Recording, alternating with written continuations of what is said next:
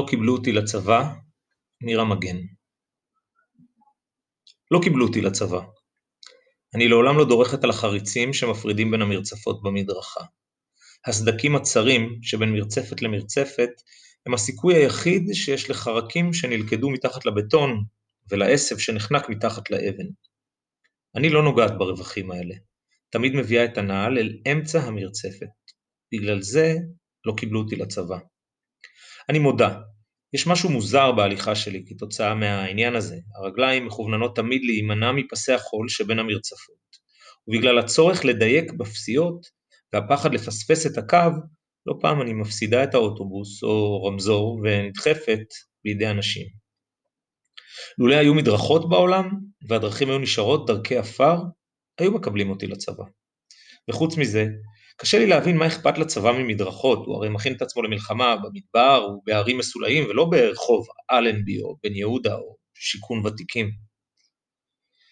באביב הקודם יצאתי יום יום בארבע אחר הצהריים אל הקיוסק של מושיקו, קניתי עיתון בוקר ושני עיתוני ערב, התיישבתי על ספסל באמצע השדרה ולא זזתי משם עד שהייתי עוברת על כל הדרושים ועושה אליפסות אדומות עם העט סביב מה שבא בחשבון.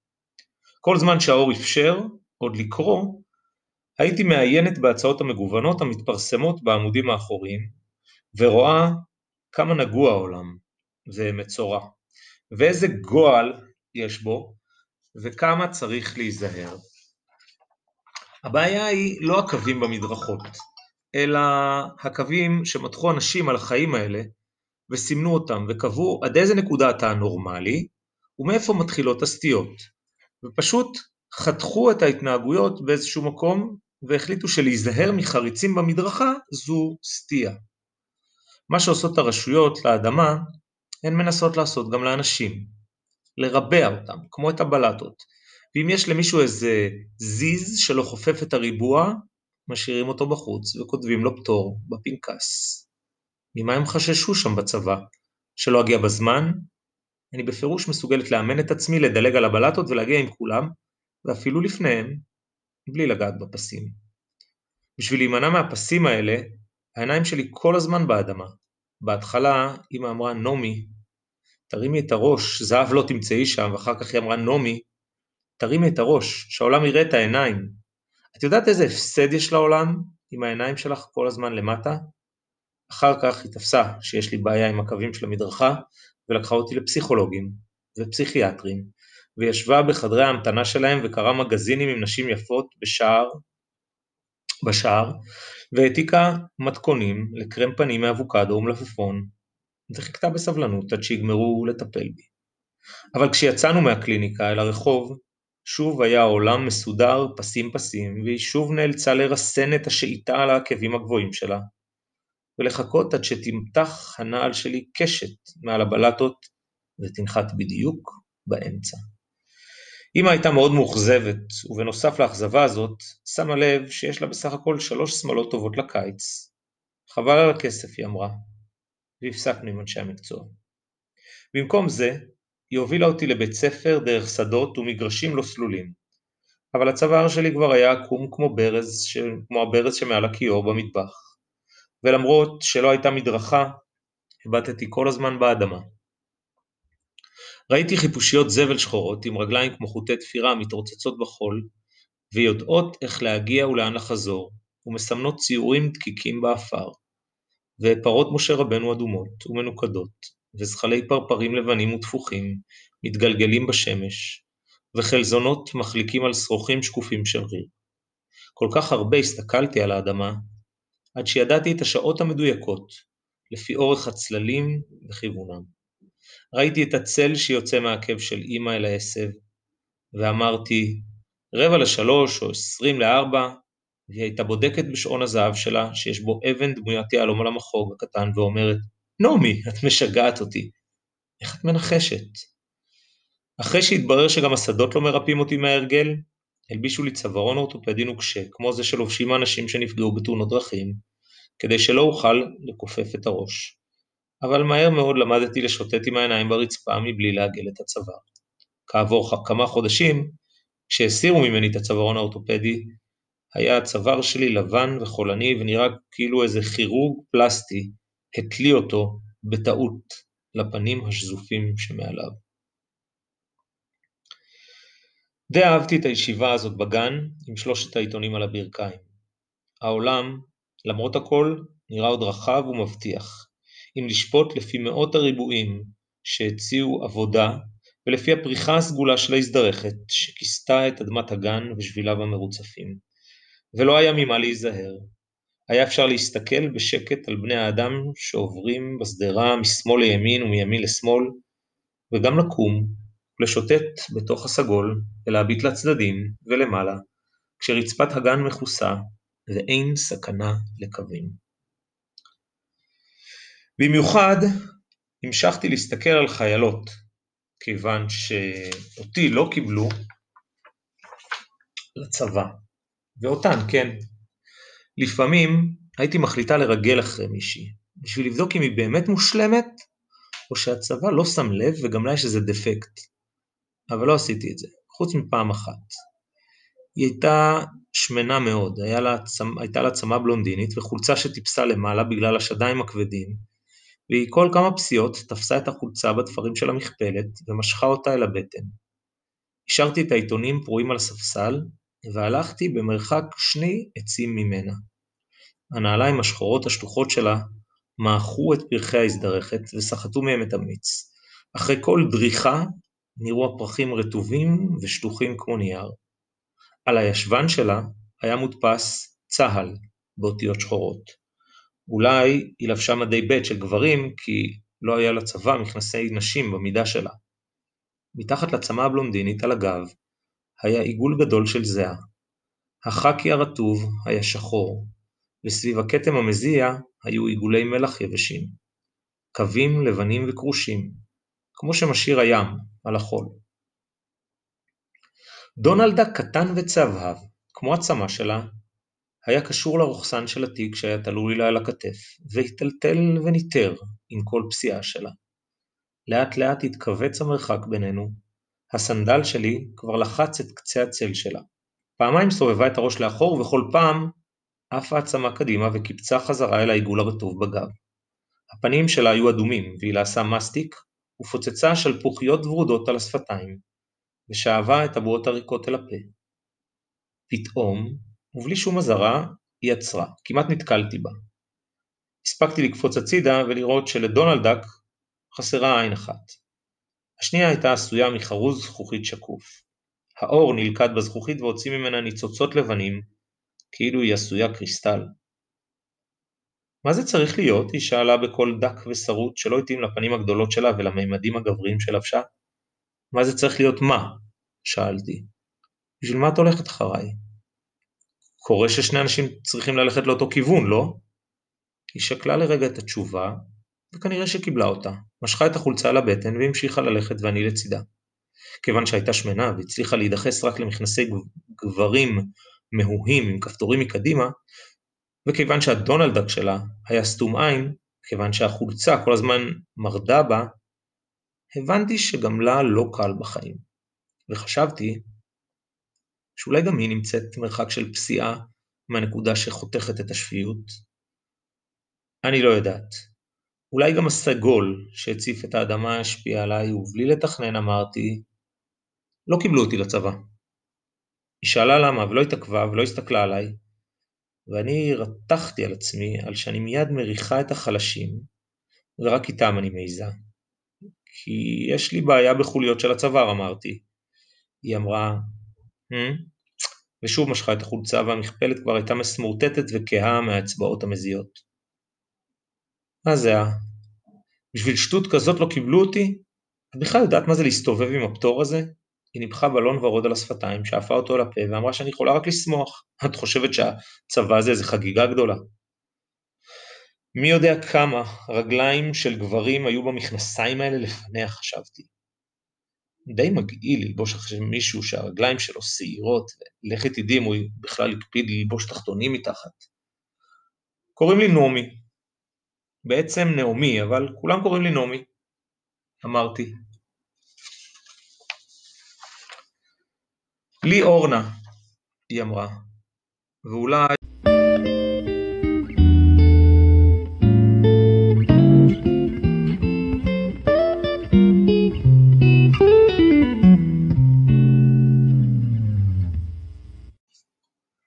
קוראים לי נעמי, בעצם נעמי, אבל כולם קוראים לי נעמי, אמרתי. לי אורנה, היא אמרה, ואולי התכוונה להושיט יד, אבל הייתה צריכה למשוך את החולצה, אז ויתרה. לדונלדק שלך חסרה עין, אמרתי. העין היחידה שלו אספה את האור הסגול מהאדמה, ובאור של הדמדומים נראתה כמו שנראית טיפת גשם על אירוס. שטויות, היא אמרה, והוציאה את המסטיק מהפה. עשתה ממנו כדור קטן והשליכה על האספרגוסים, ואחר כך אמרה, אם כל כך מפריע לך, את יכולה להתנדב, והוציאה מהתיק קופסת טיים, והציעה לי סיגריה. אני לא מעשנת, אמרתי. להתנדב למה? לקפל לחיילים את הגופיות שלהם? לתקן להם כפתורים בחולצות? לא תודה. לא חסר לי מה לעשות בחיים. אבל למעשה, לא ידעתי מה זה לעשות משהו עם החיים. חיים כחיים, זאת עובדה שלא אני החלטתי עליה. החיים הם לא איזה חפץ שעושים איתו משהו. אנשים מתייחסים אל החיים כאילו החיים משהו נפרד מהם, וחושבים שהם יכולים לשלוט בו ולכוון. הם לא שמים לב שהחיים מחזיקים אותם בגרון ועושים בהם ככל העולה על רוחם. ומה שנשאר זה רק לנסות להתחכם ולעקוף. אמא אומרת שאם את יפה וגברים מסובבים אחרייך את הראש ברחוב ואת מצליחה למצוא מישהו עשיר עם סטטוס, זה נקרא שעשית משהו עם החיים שלך. כשהיא מוצאת נעליים עם עקב שחור ורצועה לבנה שהולמות מאוד את שמלת הפפיטה שלה, או אז היא מרוצה שהחיים שלה לא עוברים עליה סתם, ושהיא עושה איתה משהו. את יכולה להתנדב בהיאחזות שלנו, אנחנו תקועים באיזה חור במדבר. מה זה חור? רק חול ואבנים וקוצים מיובשים. אין לכם מדרכות? זאת אומרת, השבילים לא מרוצפים? אורנה צחקה, והצחוק ניפח לה את הלחיים והוציא מהפה שלה עשן קטוע עם ריח הפטל של המסטיק. איזה מדרכות. אחרי שעוברים מקרוון אחד לשני, אפשר לשתול תפוחי אדמה בין האצבעות של הרגליים. הכל מלא חול.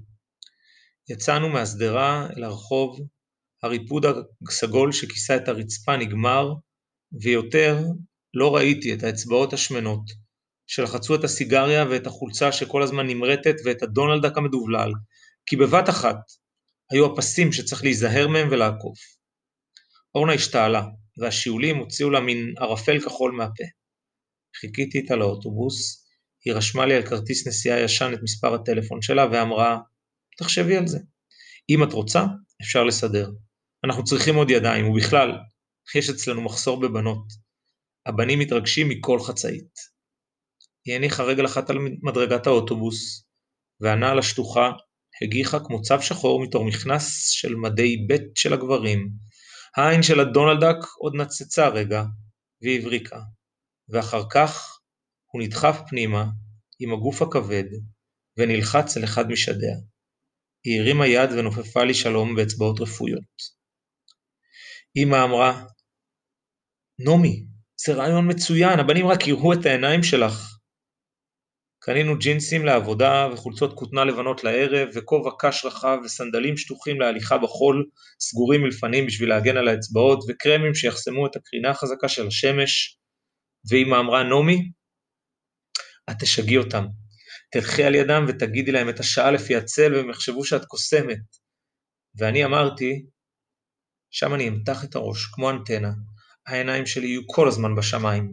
אני אכיר כל ציפור מהבטן שלה הציפורים יעופו גבוה, ואני אסתכל על צבע הנוצות שיוצאות להן מהבטן. האוטובוס עצר לי על השביל שבו עוברת המשאית שמביאה לחם ועיתונים ליחסות.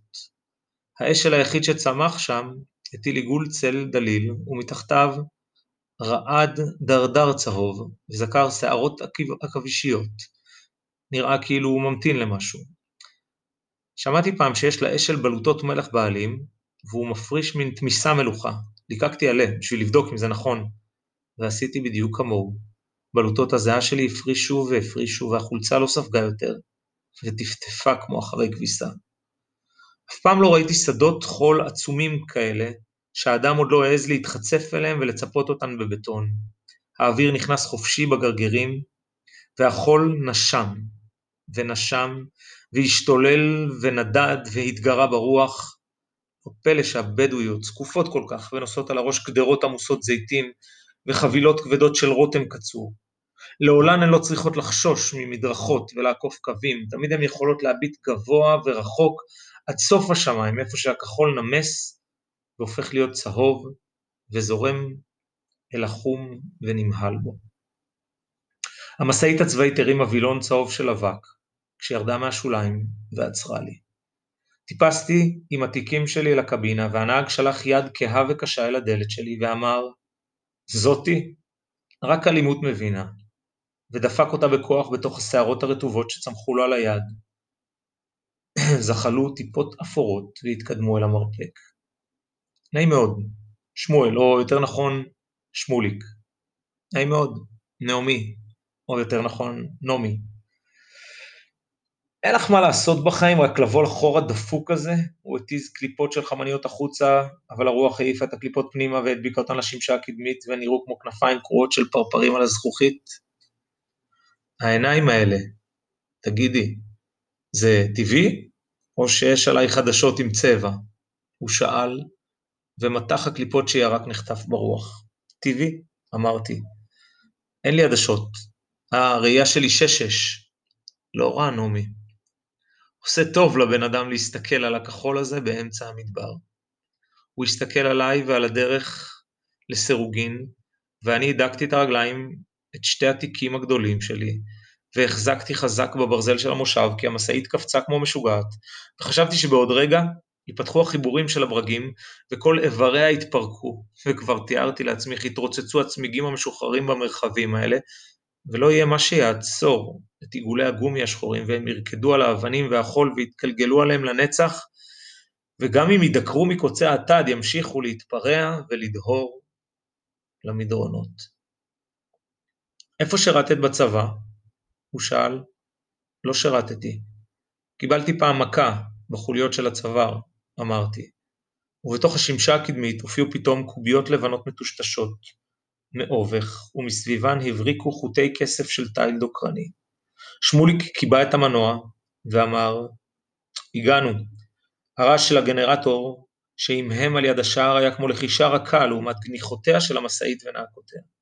הוא קפץ אל החול, פתח לי את הדלת, והושיט לי יד מזיעה, ואמר, תשמרי על העיניים שלך, וגם על הצוואר. והלך לפרוק ארגזים של ירקות ולחם, ואני הנחתי את התיקים על האדמה. ומשכתי את החצאית שהייתה דבוקה לי לישבן, והסתכלתי על הפריחה הסגולה של הדרדרים שהצטופפו אל הגדר. אורנה יצאה אליי מקרוון דהוי, שמישהו כתב עליו בצבע שמן כחול. מי יבנה יבנה בית בתל אביב. השמש האירה את הירכיים הערומות שלה. מכנסי החאקי הקצרים שלבשה היו חתוכים, חוטים תלושים יצאו מהבד הקרוע והתעופפו, כמו שערות מדובללות. הירכיים שלה נחבטו אחת בשנייה כשהלכה, ומשכה את הטריקו הלבן אל הבטן. הרגליים של אורנה היו שמנות יותר ממה שתיארתי לעצמי, וגם לבנות יותר, ומרוב מה שנדחס אליהן, דחקו את הוורידים אל האור וציירו עליו רשת חלחלה ומסועפת, כמו מפת היובלים של הירקון. רק מי שאין לו מה להפסיד, מוכן ללכת עם מומיו הגלויים בשמש הלבנה הזאת. חשבתי, כשהיא התקרבה אליי סמוקה, ושערות צהובות שיצאו מהצמא הרופפת שלה, עפו לה על הפנים. ואולי יש לה איזה כוח אחר שגונב את ההצקה, ומחפה על הדפקטים האלה, ולכן היא לא צריכה להסתיר ולכסות? את תתרגלי, היא אמרה. בהתחלה כולם עיקמו ככה את הקרסוליים באבנים האלה, אבל מהר מאוד לומדים ללכת בתוך הבלגן. וחוץ מזה, לפני כמה ימים אישרו לנו תקציב לשיפור התנאים כאן. צל פתאומי נמתח על ההיאחזות. שוב מאיים משהו על הפראות של האדמה. רק כאן האדמה היא כמו שהיא. העקבים של אמא היו מתרסקים באבנים האלה, ושעון הזהב הקטן שלה היה מפסיק ללכת. האבק היה מוצא לו סדקי כניסה וזוחל על הבורג של המחוגים הדקיקים ומצטבר על האבן דמוית יהלום, ומכסה את הספרות המוזהבות. מה תעשו בתקציב הזה? שאלתי. אורנה פיסקה את השפתיים, נשפה שני פסים רחבים של עשן מהנחיריים ואמרה, סוף סוף תהיה מקלחת נורמלית לבנות, ותיסלל דרך מהקרוונים לחדר האוכל. קצת ציוויליזציה לא תזיק למקום הזה.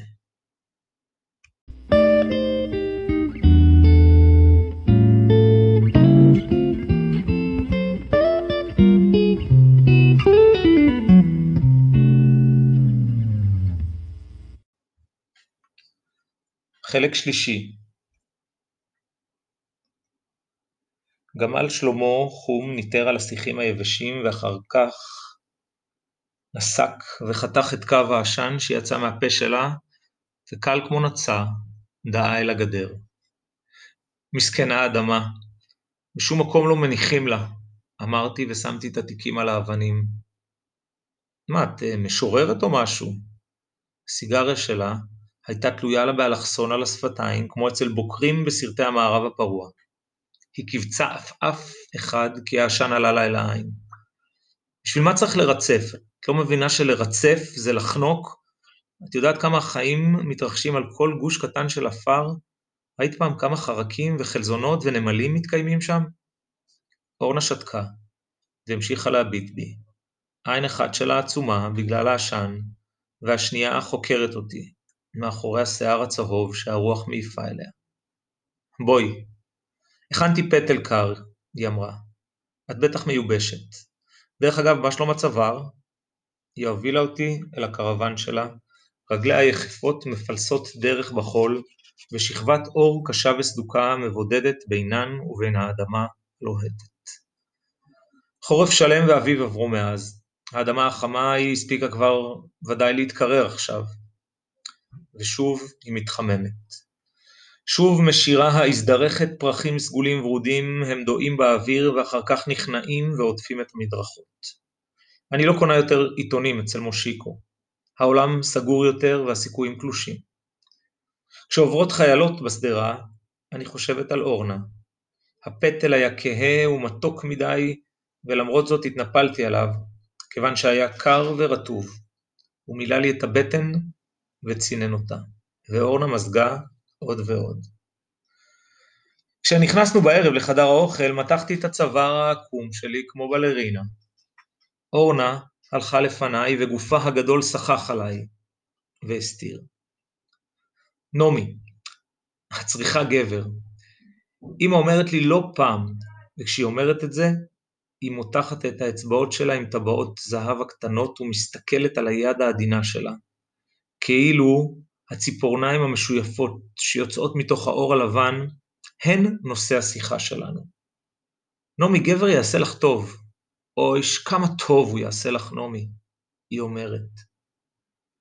שמוליק ליווה אותי לקרוון באותו ערב, אחד ויחיד, שהייתי בהיאחזות ההיא. הלילה הוציא שם קולות שלא הכרתי. צרצרים שרקו טונים עבים ודקים, ארוכים וקטועים. וההד הכפיל את הקולות. גם האבנים רחשו שם. אולי בלילה, כשהאדמה מתקררת, הסדקים מתכווצים והרווחים קטנים, האבנים מתקרבות ונוגעות זו בזו. לא ידעתי מה אפשר להגיד לבחור זר במקום פראי כזה בחושך, ובכלל העדפתי שיניח לי ללכת לבדי ולהקשיב ללילה. פעם ראשונה שמעתי לילה בלי קולות של בני אדם. וטלוויזיה, וילדים שמתעקשים וצורכים, ותריסים נוחתים ושיעולים בחדר מדרגות, ומכסי ברזל שמצניחים החתולים ברעש על פחי הזבל. אז מה העניינים? חורה, העיניים שלו היו כמו גולות, לבנות בחושך. דווקא יפה כאן, אמרתי ופוררתי עם הסנדל גוש עפר שהתרכך מעל החוט, שכבר הספיק לספוג והסתכלתי על פרחי הדרדר שדמו לכתרים של כסף באור שבא מן הירח. יכול להיות עוד יותר יפה, הוא אמר והניח יד על הכתף שלי. היד הייתה כבדה ומיותרת. השיער הקשה שצמח לו על הזרוע עקץ אותי דרך הכותנה הדקה של החולצה שלבשתי, אבל לא ידעתי איך להגיד לו. שוב, הפחד האידיוטי הזה, לאבד שמץ עלוב של תשומת לב. לא פעם, כשעוברים זוגות בשדרה ומתנשקים, אני נגאלת, ומרגישה אצלי בשפתיים את הרטיבות של הפה שלהם, וחושבת על עשרות השפתיים הענקיות שנפתחות בעמודים האחוריים של העיתון, ומעגלות כימור מפתה וחלול. תחת אשל נמוך, באחד מכפלי הקרקע, הוא הניח את הפה החם שלו על השפתיים שלי. ואני, כמה שצחצחתי אחר כך את השיניים ושתיתי מי מנטה וירקתי, לא הצלחתי להיפטר מהטעם של הרוק שהיה מעורבב בסיגריות מלבורו וריח של גרעיני חמניות. גם את הרגליים רחצתי, אבל למרות הסבון החזק המשכתי להרגיש אצבעות קשות מטפסות לי אל הגומי של התחתונים. לשמוליק לא אומרים לא, הוא אמר, ובעט אבן לוואדי, והיא עפה ונחבטה באבן אחרת וחתכה את הקולות של האדמה. נו, איך היה? שאלה אורנה כשחזרתי אחר כך, ואמרה, במדבר כמו במדבר, כאן כולם עם כולם. ככה זה, נדבקים מהפראות של המקום הזה, כמו חיות. כשארזתי את התיק שלי בבוקר ולבשתי את החצאית שבאתי איתה, התיישבה אורנה במיטה שלה, שמנה ופרועה, וגיששה אל הסיגריות ואמרה, מה זה הבגדים האלה? זה ייהרס לך בעבודה. תלבשי איזה ג'ינס ישן. אני עוזבת. למה? מה שמוליק עשה לך? היא הייתה בתחתונים וישבה בפיסוק רחב על המיטה ומציצה את הסיגריה בתאווה. הירכיים שלה נמעכו על, נמעכו על המיטה הקשה וראו לה את הוורידים, שפעם התנפחו, ויהיו חבלים כחולים אחרי שתלד. זה לא בגלל שמוליק. בחוץ הברידה האדמה מהאור שבא מהזריחה, ונראתה רכה כמו דיונה. עוד מעט יתחזק האור, ויחדד את המראות, השיחים יזקיפו קוצים, וגמלי שלמה ינטרו, קלים אפילו את המקלות גפיהם הדקים, וינשאו למעלה עם העדים שעלו מהאדמה המתחממת. אז בגלל מה? היא זינקה מהמיטה ותפסה לי את המרפק, מנסה לעכב את האריזה של תיק הרחצה שלי. זה הצוואר. שוב מתחיל לכאוב לי שם, אמרתי. אורנה ישנה חזק. היא לא שמעה את הסמי טריילר שנער, מקפיץ עוף לילה מבועת מהגג, וזעזע את המדבר הזה לפנות בוקר. עמוס עד תקרת הארגז שלו בבלטות, שנראו כמו סדינים ישנים באור הראשון. האדמה השתרעה לה, כהה ורכה מטל. עוד מעט ירמסו אותה לוחות הבטון האלה, ויכסו אותה, ואחר כך יבצע בהם מישהו קווים שיפרידו בין אחד לשני, ויחתוך בהם פסים לרוחב כאילו העולם לא מושלם, עד שלא מחלקים אותו ריבועים ריבועים. הרוח הייתה מזרחית.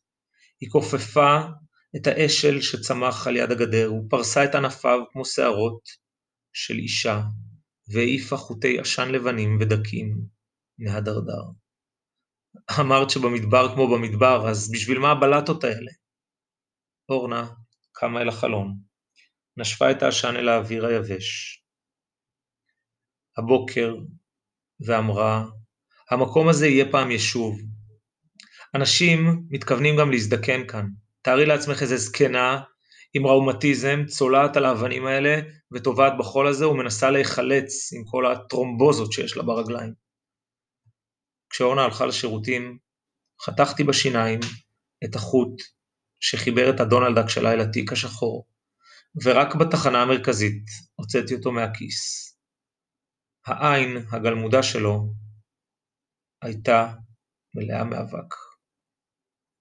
לא פגשתי אותה מאז, אבל לפעמים אני עוצמת עיניים ורואה אישה זקנה ושמנה מאוד, מרימה בקושי עכוז אחד כבד ואחריו את השני, ומנסה ללכת, והבלטות המדויקות מזדעזעות לה תחת הרגליים. מיליוני החרקים שגרים מתחת למדרכה דוחפים את הבטון מלמעלה, והזקנה מתנדנדת על המדרכה, מתערערת, כמו אונייה טרופה. עצמה שלה לבנה ודלילה, עפה ברוח, והעשב החסון שיוצא מהסדקים מדגדג לה ברגליים. אמא אמרה, נעמי, למה קנית בובה עם דפקט? חסרה עין אחת. בטח שכבה שנים בבוידן של החנות. צריך לשים לב, נעמי. הכניסה את האצבעות לשערות הרכות של אדון לדק, ואחר כך שטפה היטב את הידיים. הוא מרחה קרם ורוד. עכשיו אדון הדק רחוץ ומסורק וצהוב כמו חמנית בשמש. הוא יושב איתי על הספסל וצופה על השדרה בעין אחת שקופה, והצבעים נאספים אל העין ומתחלפים.